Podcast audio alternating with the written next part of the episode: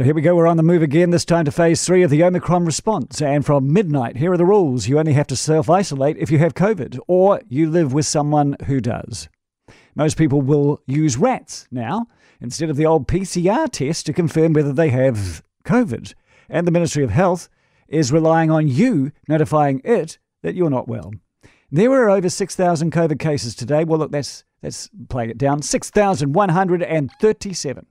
This is twice as many as yesterday. 205 people are in hospital taking up the beds. Chris, uh, Chris Hipkins is the COVID response minister and joins me now. Hello, Chris. Good afternoon.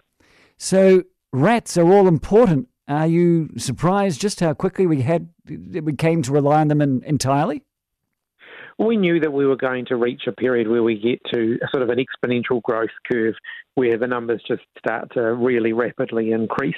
And so we've seen that today.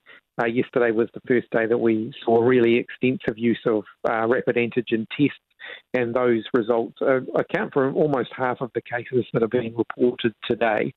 So, uh, you know, rapid antigen tests they, they provide a much faster result, uh, and the, you know there'll be uh, much greater use of those over the coming weeks. And yet, in October, Ayesha Verrall say, was saying that this is just not efficient enough. That you know, they don't have enough efficacy. They they aren't accurate enough. We stop people, you know, importing them. You you actually talked a game against rats until what seems like just days ago. Do you regret that you took this attitude for so long? We were in a very different context last year. We didn't have COVID 19 in the community. We were trying to keep it out of the community. Uh, we now have to acknowledge that it is there.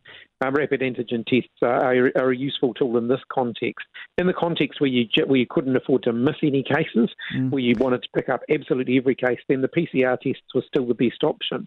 But when you're dealing with you know thousands of cases a day, rapid antigen tests are a much more viable option. But I know you knew it was coming. You've been telling us it's coming since the beginning of the year. So therefore, why weren't you buying rat tests? Oh, we've been out in the market since November uh, buying rapid antigen tests. There has been a global shortage of rapid antigen tests. Um, we are starting to get some bigger deliveries.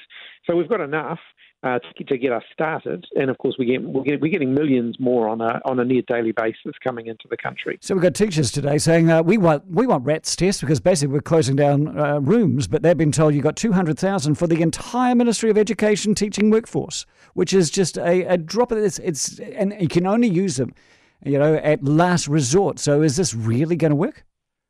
The reason that we say it's a last resort for teachers is at the moment we're using them in the context of people needing to return to work, even when someone in their household has COVID 19.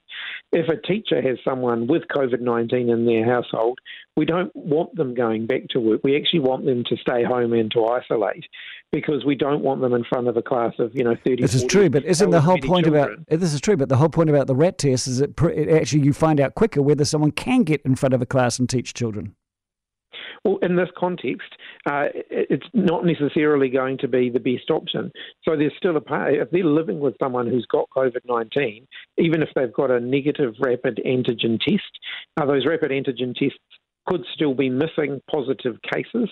Uh, and when we're dealing with people who are in a classroom full of a lot of children, we don't want them at work uh, unless, it, unless it is an absolute last resort.